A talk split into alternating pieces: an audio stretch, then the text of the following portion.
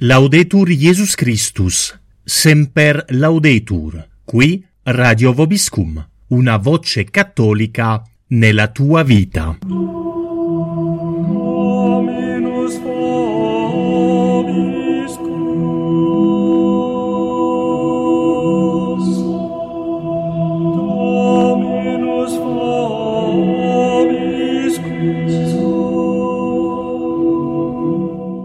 Siete all'ascolto del programma Catechismo per adulti, tema trattato I Dieci Comandamenti, prima parte, a cura di Don Gabriele Davino, della Fraternità Sacerdotale San Pio X, Distretto d'Italia.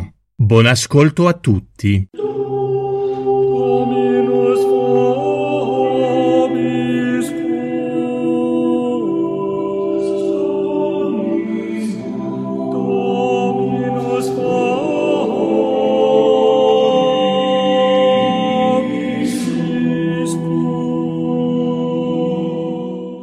Bene, allora ricominciamo il catechismo per gli adulti. Quest'anno vorrei vedere in particolare i comandamenti di Dio. Abbiamo visto precedentemente il credo, i sacramenti, allora la parte, possiamo dire, morale della dottrina cristiana. Ci sono due modi di vedere la morale, due modi sono naturalmente complementari, due modi di studiare la morale. L'uno è attraverso le virtù, quindi vedere le varie virtù, virtù teologali, poi le virtù morali e naturalmente i peccati che vi sono opposti. L'altro modo invece è quello di vedere i comandamenti appunto. I due modi si equivalgono, hanno delle eh, differenze. Vedremo in particolare i comandamenti di Dio perché è anche il modo più semplice per, sì, per abbordare delle questioni eh, morali, anche se, comincio a anticipare un po' sul seguito, anche se naturalmente nei dieci comandamenti, i famosi dieci comandamenti, eh, non è enunciata tutta la legge morale. Eh, vedremo eh, subito perché. Innanzitutto la, eh, la, premessa, possiamo dire, che cosa sono questi dieci comandamenti, da dove vengono fuori? Eh, la sappiamo, eh, la conosciamo, la vicenda la riassumiamo brevemente, è all'epoca di Mosè. Sappiamo che Mosè trascina fuori, per ordine di Dio, fuori dalla terra d'Egitto il suo popolo e lo conduce nel deserto. Allora, conduce per tanto tempo, ma Dio non vuole abbandonare eh, senza, eh, senza, aiuto e anche senza leggi il suo popolo, per cui a un certo punto chiama Mosè sul monte Sinai, eh, gli ingiunge anche di eh, digiunare, di pregare e di ritirarsi da solo sul monte per eh, dargli la legge. Mosè salirà sul monte Sinai da solo mentre il suo popolo eh, aspetterà giù. E quindi è un incontro personale che Dio ha con Mosè Dio appunto chiede a Mosè di digiunare perché eh, la, questi dieci comandamenti, queste due tavole costituiscono la prima, possiamo dire, legge scritta da parte di Dio, eh, è una legge morale, è una legge scritta, tuttavia eh, è una legge, eh, Dio non fa altro che enunciare dei principi che sono però insiti nella natura umana, infatti si chiama anche la legge naturale. Questo significa, una cosa molto precisa, significa che i dieci comandamenti sono accessibili, possiamo dire, alla ragione, perché sono, fanno parte della legge di natura, eh, della legge di natura, quindi naturalmente negli uomini è insita questa legge. Certo ci può essere una più o meno grande ignoranza e quindi si può vedere più o meno eh, questa legge prima ancora di conoscere e di eh, rispettarla. Allora eh,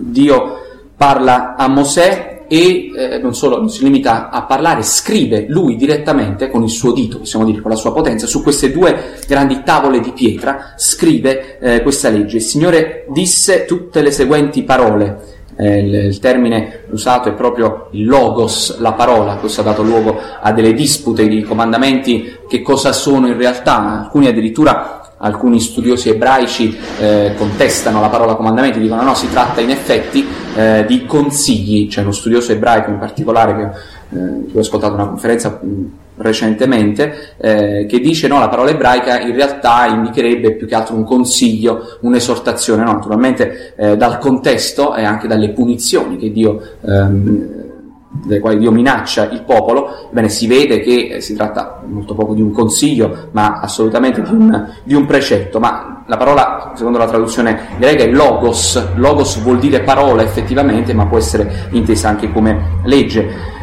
Io sono il Signore Dio tuo che ti ho cavato dalla terra d'Egitto, e Dio contestualizza il luogo di schiavitù, non avrai dei stranieri al mio cospetto. E eh, poi inizia tutta una serie di proibizioni che saranno riprese nell'Antico Testamento tutto intero. Non ti farai scultura né immagine alcuna di ciò che è nel cielo in alto, nella terra in basso. Quindi questa è un'aggiunta, una spiegazione che Dio fa per il popolo ebraico in quel contesto del primo comandamento. Non userai in vano il nome del Signore Dio tuo, il secondo comandamento che conosciamo poi ricordati di santificare il giorno di sabato, eh, ricordati di santificare le feste, noi leggiamo nel, nel catechismo. Il catechismo è una, eh, un riassunto della dottrina cristiana che riprende, anche se non necessariamente parola per parola, le parole eh, di eh, Dio eh, a Mosè sul Sine, perché il giorno di festa all'epoca era il sabato e non altri. Onora il padre tuo e la madre tua, a ciò tu viva lungamente sulla terra che il Signore Dio tuo ti darà. Non ammazzare, non commettere adulterio, non rubare, non dire falsa testimonianza contro il tuo prossimo, non desiderare la casa del prossimo tuo, non desiderare la moglie di lui, né il servo, né l'ancella, né il bove, né l'asino, né cosa alcuna che è sua. Eh, Dio scrive tutti questi precetti sulle tavole sulle tavole, su due tavole, due tavole eh, della legge. La prima tavola, c'erano scritti i primi tre comandamenti, quelle quelle che riguardavano i comandamenti che riguardavano Dio, eh, i primi tre riguardano Dio, gli altri sette eh, riguardano eh, il prossimo. I dieci comandamenti, abbiamo detto, questi dieci li abbiamo letti e il catechismo li condensa in quelle formule classiche che conosciamo, io sono il Signore Dio tuo, non avrai altro Dio fuori di me, eccetera. Ehm, ma abbiamo detto questi dieci comandamenti non sono esaustivi di tutti gli obblighi e i divieti eh, esistenti nella morale, nella morale cristiana in particolare, ma solo, e questo è un punto importante eh, da notare, solo i più gravi, o quelli che vengono considerati i più gravi. Eh, possiamo fare qualche esempio. Non si dice in alcun momento, non si parla del peccato di gola, non c'è un comandamento contro il peccato di gola. Noi sappiamo tuttavia che la gola è uno dei vizi capitali, il peccato di gola, essendo un peccato generalmente veniale, eh, è considerato un peccato. Se noi studiassimo le virtù, eh, un giorno magari lo faremo, è, è, un peccato contro la temperanza, cioè contro eh, la retta ordinazione delle passioni alla ragione. Eh, la temperanza modera proprio questo, gli appetiti, tra cui anche quello eh, del mangiare. Ebbene, non c'è un comandamento contro la gola, eppure noi sappiamo anche dalle parole eh, di San Paolo eh, che eh, la gola è appunto un peccato nell'epistola ai Corinzi, a un certo punto lui fa un elenco eh, di tut- una serie di categorie di uomini che non avranno il regno dei cieli, parla ad esempio degli ubriaconi, eh, eh, la, il vizio dell'ubriachezza è riconducibile al peccato di gola, anche se è un aspetto grave del peccato eh, di gola. Lo cito giusto perché eh, l'anno scorso c'è stata un po' questa eh, polemica a causa della spiegazione che Roberto Benigni fece dei, dei Dieci Comandamenti, facendo un po', diciamo, enunciando un po' questo sofisma classico, dice ma lui diceva eh, i preti ci hanno ingannato nel corso dei secoli perché ad esempio il sesto comandamento non dice non fornicare, non commettere atti impuri, ma dice non commettere adulterio, e noi l'abbiamo letto, nella Bibbia effettivamente si legge non commettere adulterio, eh, quindi non è una scoperta che ha fatto lui, certo eh, nel catechismo invece si legge non commettere atti impuri, ma perché abbiamo detto il catechismo non vuole riprendere parola per parola tutti gli enunciati della Bibbia, eh, vuole comprendere in alcuni enunciati riconducibili, certo, ai dieci comandamenti, eh, tutte le colpe più gravi, quindi i divieti più classici e gli obblighi anche altrettanto classici eh, riguardanti la legge eh, morale. Eh, se fosse proibito solo l'adulterio, eh, non capiremmo perché, ad esempio, Dio distrugge la città di Sodoma e Gomorra, dedita ad esempio all'omosessualità, eh, che non è previsto nei dieci comandamenti, non si parla esplicitamente nei dieci comandamenti dell'omosessualità, oppure ehm, San Paolo, anche in questa famosa lista dell'Epistola ai Corinzi, eh, parla eh, ad esempio dei, delle persone impure, eh, di coloro che sono dediti al, al vizio del, dell'impurità. Non c'è nei dieci comandamenti, questo non significa che non sia proibito da Dio. È chiaro che Dio in queste dieci parole, logoi, eh, in questi dieci comandamenti appunto, enuncia precetti più gravi, quelli a cui forse più facilmente il popolo eh, era dedito. Quindi per rispondere al sofisma, è vero, ci sono certe cose non enunciate nei dieci comandamenti, ma la Chiesa attraverso nel catechismo, diciamo, attraverso queste dieci formule, comprende tutti eh, i precetti e tutti i divieti della morale cristiana che è frutto, questa morale cristiana, dell'insegnamento della Chiesa, semplicemente. Non dobbiamo prendere questi dieci comandamenti come l'unico, un po' come se fosse il codice della strada, se questo non è previsto allora vuol dire che si può fare. È chiaro che la Chiesa si riserva il diritto di spiegare, di ampliare, eh, Dio non avrebbe potuto in sole dieci parole spiegare completamente tutta, tutta assolutamente la morale. Eh, quindi questo giusto per fare una, un esempio, una panoramica eh, generale su, sui dieci comandamenti.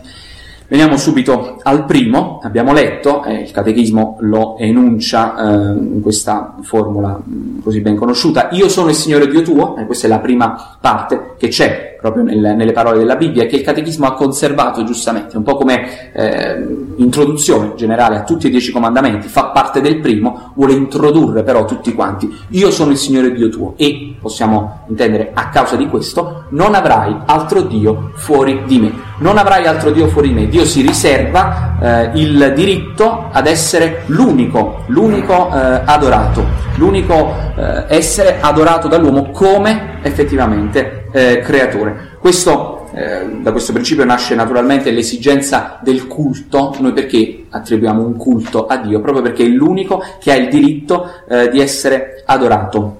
Infatti il catechismo maggiore di San Pio X afferma che il primo comandamento si adempie generalmente con l'esercizio del culto interno ed esterno. È il modo per esercitare da parte del cristiano eh, questo atto di adorazione dovuto. Il culto interno, specialmente la preghiera, la meditazione, ad esempio, tutte le preghiere che recitiamo noi in privato. Il culto esterno, principalmente la Santa Messa, ma poi anche i sacramenti, eh, per i chierici sarà la recita del breviario. Il culto eh, esterno. Eh, il catechismo insegna che non è ehm, sufficiente adorare Dio soltanto col culto interno, è necessario, visto che la Chiesa è una società visibile, è necessario porre degli atti di culto esterno perché la professione di fede appunto eh, sia pubblica. Allora, il primo comandamento viene enunciato mh, quasi come ecco, una proibizione del suo contrario, infatti subito ci si premura di precisare che cosa è proibito dal primo eh, comandamento. Ebbene, il primo comandamento ci proibisce, insegna il catechismo, l'idolatria, la superstizione, il sacrilegio, l'eresia ed ogni altro peccato contro la religione. L'idolatria, in primo luogo, era eh, probabilmente il peccato più, eh, come dire, che meglio indicava questo comandamento a causa della condizione del popolo di Israele, particolarmente dedito infatti all'idolatria eh, i popoli dell'antichità immediatamente si facevano ehm, degli idoli di, eh, potevano essere di ferro, di legno, di, eh, di, qualsiasi materiale, facevano delle statuette, immediatamente si mettevano ad adorarle. Il popolo ebraico purtroppo, a causa anche delle circostanze, a causa dell'assenza della grazia santificante, dei sacramenti, eh, era particolarmente incline a questo a questo peccato. Ed è per questo che abbiamo letto nel primo comandamento Dio eh, inserisce tutta questa serie di eh, proibizioni specifiche non ti costruirai idoli eccetera eccetera cose che non valgono necessariamente per noi. Noi abbiamo unicamente bisogno di questo enunciato. Non avrai altro Dio fuori di me. Ma è compresa effettivamente l'idolatria. Adorare una creatura come se fosse il creatore questa è l'idolatria in senso stretto, adorare che sia il demonio o che sia qualsiasi altra creatura, le divinità dell'aria, il sole, la luna, eccetera, adorare, prestare un culto positivo a queste creature si chiama idolatria. Eh, non crediamo che sia una cosa eh, antica oppure eh, sparita del tutto, no, assolutamente, esiste ancora oggi l'idolatria, anche, anche possiamo dire nelle nostre eh, società più occidentali, esiste assolutamente, esiste ancora eh, un certo paganesimo, esiste l'adorazione delle eh, creature. Diciamo che più facilmente ci accorgiamo del peccato che viene enunciato subito dopo, la superstizione. Che cos'è la superstizione? Ebbene, la, si chiama superstizione, insegna il catechismo, qualunque devozione contraria alla dottrina e all'uso della Chiesa. È un po' particolare che il catechismo di San Pio X metta questo prima come forma di superstizione, perché quella più famosa è quella che viene dopo, come anche l'attribuire ad un'azione o ad una cosa qualunque una virtù soprannaturale che non ha. Passa un gatto nero, eh, so che porta sfortuna, lo evito. Perché questa è superstizione? Perché è come se noi volessimo attribuire a una creatura, un gatto nero, un effetto che per sua natura non ha. Il gatto nero cosa fa? È un gatto nero che miagola, basta, che passa per strada, che non fa nient'altro che tutti gli altri gatti gialli, verdi o rossi. Ma nel momento in cui noi, per una specie di tradizione, per una credenza falsa naturalmente, perché ce l'hanno insegnato, non so, crediamo che il passaggio del gatto nero indica il sopravvenire prossimo di un effetto negativo, ebbene noi attribuiamo ad una creatura un potere che non ha. Un potere eh, che invece eh, eh, dovrebbe essere di Dio, il fatto di farci accadere qualcosa di buono o di cattivo, ad esempio, anche per la nostra edificazione, il fatto che Dio ci faccia venire una, permetta, diciamo, che ci venga una malattia, può essere per nostra edificazione, non è necessariamente eh, un male contro di noi, può essere un bene, ma se noi attribuiamo questo effetto a una creatura, al contrario possiamo dire il corno che mi porta fortuna, il ferro di cavallo eh, che mi fa passare l'esame all'università o che mi fa trovare un lavoro, ebbene noi attribuiamo a una creatura inanimata un effetto che invece è soltanto proprio di una forza superiore, quale eh, è naturalmente quella di Dio. Questo è in senso stretto la superstizione, attribuire a una creatura un effetto che non ha. E questo eh, non è necessario eh, dirlo, eh, è assolutamente visibile oggi, purtroppo esiste ed è diffusissima la superstizione e le credenze popolari, ma eh, appunto il catechismo ci insegna che eh, la superstizione è una devozione contraria alla dottrina dell'uso della Chiesa, sembra una cosa un po' strana, ma eh, i moralisti per esempio nei trattati di morale dicono che un sacerdote che volesse aggiungere eh, una serie di alleluia durante la messa, fa un esempio anche abbastanza banale, una serie di alleluia durante la messa, eh, in, un momento in cui non è previsto, eh, per una sua pseudo devozione personale, bene, quello sarebbe un atto di superstizione. È un esempio un po' strano che ci fa capire, ma probabilmente nel passato è anche dovuto accadere, che i sacerdoti per una forma un po' eh, sviata di devozione aggiungessero delle preghiere durante la messa, durante un rito che invece, non essendo una preghiera privata, ha delle regole precise, ebbene una devozione mal compresa, ad esempio, del sacerdote è considerata una superstizione. Io aggiungo, ad esempio, tre Kyrie eleison in più alla messa, ebbene questo è un atto di superstizione, può essere più o meno grave. Certo, turbare eh, l'ordine della liturgia eh, della Chiesa è in generale abbastanza grave. Ma di certo, ecco, questo non è forse la forma più ehm, usuale della superstizione. La seconda, invece, quella che abbiamo detto prima, eh, certamente eh, lo è. Abbiamo detto il sacrilegio. Che cos'è il sacrilegio? Il sacrilegio è la profanazione di un luogo, di una persona o di una cosa consacrata a Dio e destinata al suo culto. Il sacrilegio è contro il primo comandamento perché è contro il culto di Dio. Rubare in una chiesa è sacrilegio, non è un semplice furto. Si ruba in un luogo sacro e quindi si offende Dio attraverso eh, l'offesa che si fa al luogo a lui consacrato. Il sacrilegio profanazione del luogo di una persona, anche una persona consacrata eh, che commettesse eh, degli atti ad esempio contro la castità è un sacrilegio perché pers- la persona stessa, un religioso, un sacerdote, una religiosa consacrati, quindi tolti dall'uso profano del mondo, nel momento in cui commettono un peccato ad esempio contro la virtù di castità, non solo fanno un peccato contro il sesto comandamento, ma in più contro il primo comandamento, perché profanano il loro corpo che invece deve essere consacrato unicamente eh, a Dio, oppure ad esempio utilizzare per fini profani o blasfemi i vasi sacri, i calici, le pissili che sono consacrati, sono benedetti per eh, il culto divino, eh, si faceva ad esempio durante le profanazioni che accadevano durante la guerra in Spagna, oppure anche eh, all'epoca dei Cristeros in Messico, eh, i nemici della Chiesa entravano nelle chiese, le profanavano facendo entrare cavalli, eccetera, giocavano, banchettavano con i calici della messa, e questo è propriamente un sacrilegio. Il primo comandamento proibisce eh, inoltre l'eresia, l'eresia, l'abbiamo visto eh, forse l'anno scorso, due anni fa, l'eresia è un errore colpevole dell'intelletto per cui si nega con pertinacia qualche verità della fede. È eretico colui che, essendo stato già cristiano cattolico, nega uno o più dogmi di fede.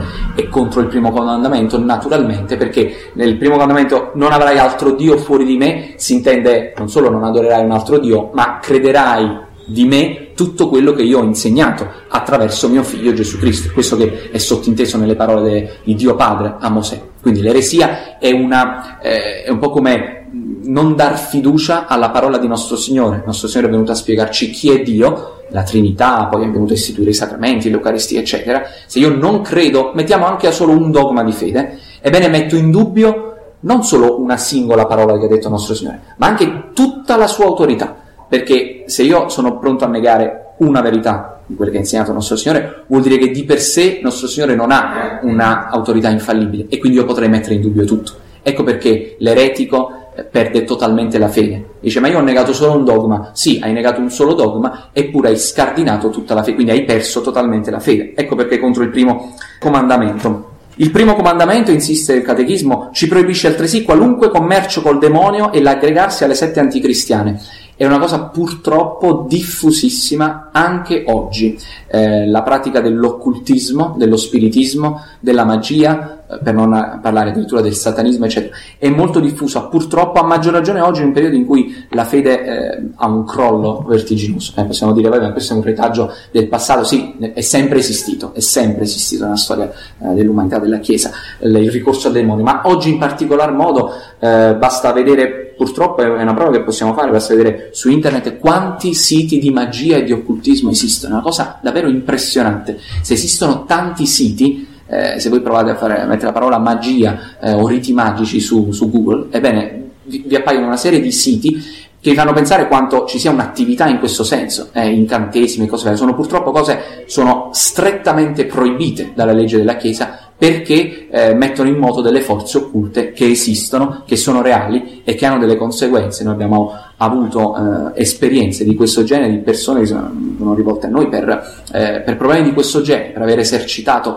eh, la magia, per aver avuto degli effetti negativi. Sono cose con cui non bisogna eh, naturalmente scherzare. La pratica dell'occultismo è contro il primo comandamento perché rivolgersi al demonio, mettiamo per un filtro d'amore, è, è, voler attribuire al demonio un potere che è solo di Dio. Io mi rivolgo al demonio per ottenere una grazia, tra virgolette, anziché pregare Dio attraverso magari l'intercessione di un santo, e io mi rivolgo attraverso la magia al demonio eh, che mi inganna, il principe del male. Non parliamo poi se il ricorso al demonio è fatto per fini malefici, eh, io invoco il demonio per far venire una malattia a una persona, esiste anche questo purtroppo. Questo naturalmente è ancora peggio, ma eh, tutti e due gli atti sono severamente e gravemente proibiti eh, dalla Chiesa. Chi ricorresse al demonio e lo invocasse commetterebbe un peccato enorme perché il demonio è più perverso nemico di Dio e eh, dell'uomo. Poi eh, catechismo in sì, beh, il catechismo eh, maggiore di San Pio X è molto più esteso del catechismo della dottrina cristiana, quindi inserisce anche degli approfondimenti. Tutte le pratiche, tutte le pratiche dello spiritismo sono illecite perché superstiziose. La domanda era: è lecito interrogare le tavole cosiddette parlanti o scriventi? Era una cosa che si faceva molto a inizio Novecento, forse questo è un po' eh, magari, eh, è un po' magari perso l'uso, ma eh, ci è capitato di sentire anche persone che hanno fatto cose del genere, i famosi tavolini che ballano, e cioè le sedute spiritiche, quelle più classiche, molto in auge nel primo Novecento, anche per la letteratura che ha dire, diffuso questa, eh, queste pratiche. Quindi questo è ciò che è proibito dal primo comandamento, eh, c'è tutta una parte positiva del primo comandamento, eh, ciò a cui ci obbliga. Allora abbiamo detto ci obbliga al culto esterno ed interno, all'adorazione dovuta a Dio. Questa è la parte più semplice, ma anche eh, nella religione cristiana, nel Nuovo Testamento, ebbene, eh, nostro Signore eh, ci incita, possiamo dire, ma non è eh, una cosa facoltativa, alla venerazione dei santi, della Madonna e anche alla venerazione delle immagini. Perché si sottolinea questo aspetto? Eh, fa parte del culto dovuto a Dio, eh, quello dovuto ai santi e alle immagini, quindi alla Madonna, perché c'è anche il sofisma, possiamo dire l'errore protestante, che consiste a riprendere alla lettera le parole della Bibbia. Subito dopo il primo comandamento abbiamo visto Dio proibisce di farsi delle immagini colpite, ad esempio, oppure dipinte. Nell'Antico Testamento c'era una proibizione assoluta di fare tutto questo eh, per evitare che il popolo ebraico cadesse nell'idolatria. Quindi non ci si poteva raffigurare Dio assolutamente, era vietatissimo, o anche eh, i santi, eccetera. Era assolutamente vietato per evitare il rischio dell'idolatria questo precetto, una volta ehm, arrivato nostro Signore, ehm, una volta istituita la Chiesa, questo precetto viene naturalmente meno e la pratica della Chiesa, anche solo quella, la tradizione, ci autorizza a venerare i santi, a venerare le immagini dei santi, il crocifisso, a, a attribuire loro un culto. È chiaro che quando noi veneriamo il crocifisso, noi non veneriamo il pezzo di legno, noi il, il, culto che attribuiamo al crocifisso, baciandolo ad esempio, inces- incensandolo durante la messa, inginocchiandoci e così via, facendo l'inchino, eh, lo attribuiamo a Dio attraverso l'immagine che ci ricorda Lui ciò che era proibito nell'Antico Testamento è invece non solo permesso, ma anche consigliato e possiamo dire in una certa misura obbligatorio nel Nuovo Testamento. Noi non potremmo, con la scusa di voler adorare Dio soltanto con il cuore, eh, togliere tutte le immagini, le statue, i crocifissi dalle chiese. Questo è lo spirito tipicamente protestante, arrivare a Dio soltanto attraverso l'intelletto, il cuore, senza rappresentazione di immagini. È un po' purtroppo quello che sta accadendo anche nelle nuove chiese, lo vedete nelle chiese di nuova costruzione si tende a limitare, eh, a limitare il numero delle immagini, Le chiese antiche voi avete uh, un'enorme quantità, un'enorme ricchezza di statue, di immagini, cappelle, eh, votive, eccetera. Eh, invece lo spirito protestante tende a diminuire eh, proprio per considerare Dio l'unico, il nostro Signore Gesù Cristo l'unico mediatore, ciò che infatti è, ma ad esclusione addirittura della Madonna e dei santi. Ma il Catechismo ci insegna Gesù Cristo è il nostro mediatore, è vero, l'unico, come dice San Paolo, presso Dio.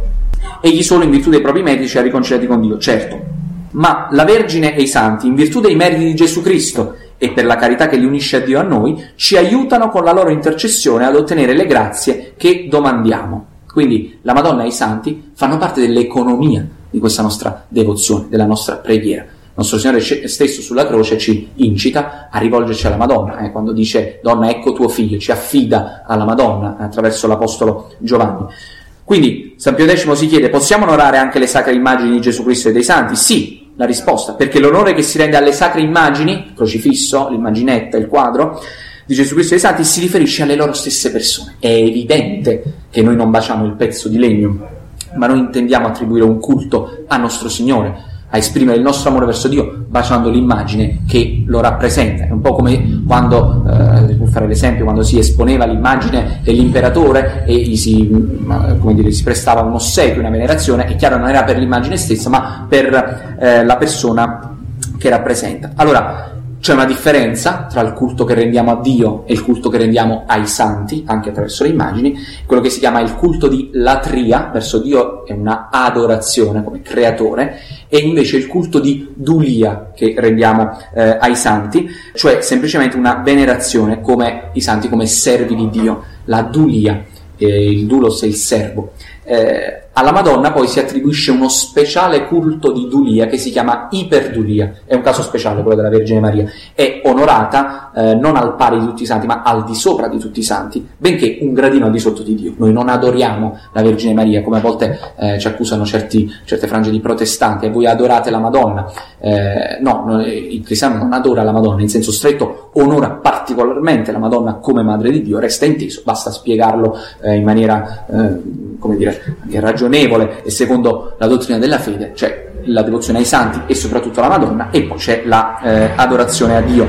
Il concilio secondo di Nicea, non eh, il primo quello che ebbe luogo nel 425, eh, ma quello che ebbe luogo nel 787 d.C., VIII secolo, il secondo concilio eh, di Nicea stabilì che era permesso, assolutamente permesso, e condannava chi dicesse il contrario, venerare le sacre immagini. Lui dice, il concilio dice, definiamo con ogni certezza e diligenza, quindi assolutamente da credersi eh, con certezza, che sono venerabili le sante immagini, eh, scusate, le venerabili e sante immagini sono da proporre eh, sia quelle che sono dipinte sia co- quelle che sono costruite con una materia speciale, quindi parla dei, dei quadri eh, o eh, delle statue. Bisogna attribuire a queste immagini una adorazione non di vera latria, l'adorazione che è dovuta a Dio, eh, che è secondo la fede, ma secondo eh, appunto questo concetto dell'immagine che rimanda alla persona. Infatti il concilio dice imaginis honor primitivum transit, l'onore dell'immagine, crocifisso mettiamo, eh, non si ferma al pezzo di legno, eh, transit, eh, cioè passa all'oggetto primitivo, quindi al, eh, a ciò che il crocifisso rappresenta. Noi facciamo l'inchino al crocifisso, facciamo in realtà un atto d'onore e di adorazione, in quel caso, al nostro Signore Gesù Cristo. Ecco perché c'è assolutamente lecito, fa parte del primo comandamento, il cristiano ha un certo dovere di eh, onorare eh, queste immagini.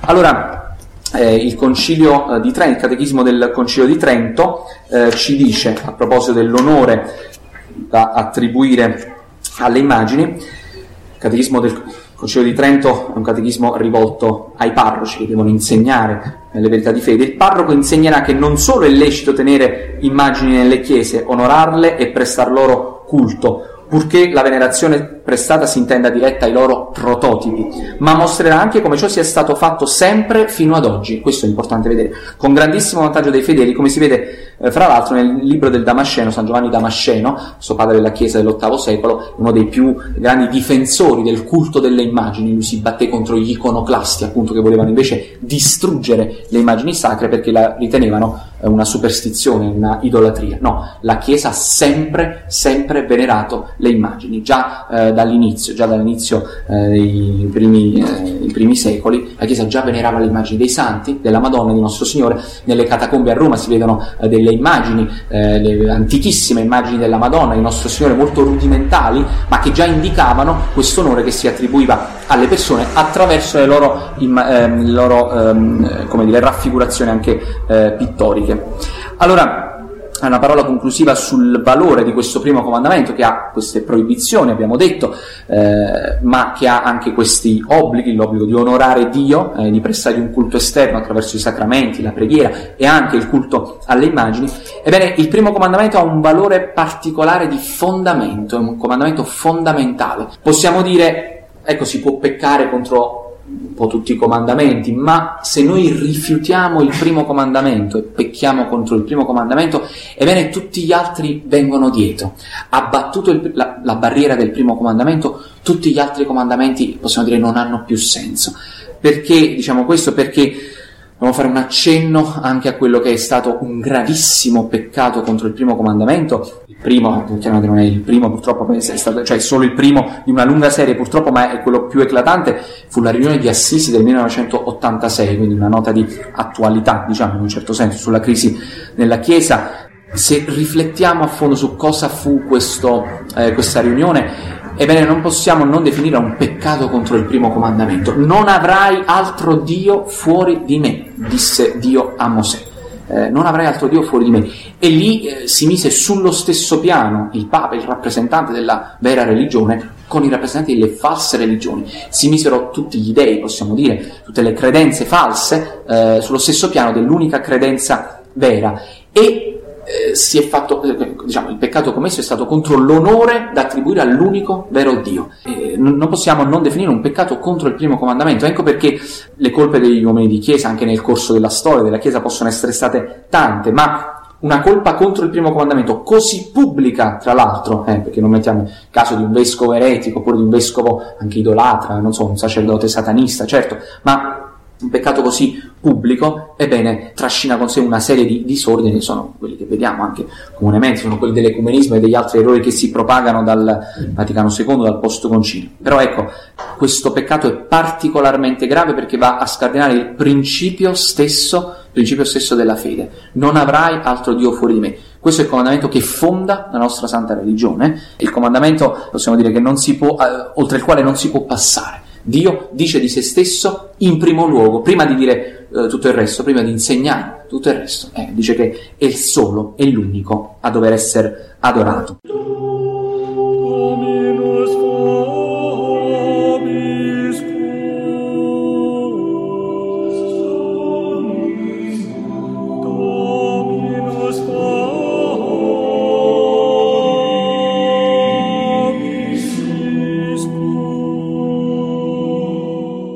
Siete all'ascolto del programma Catechismo per adulti, tema trattato I Dieci Comandamenti, prima parte, a cura di Don Gabriele Davino, della Fraternità Sacerdotale San Pio X, Distretto d'Italia.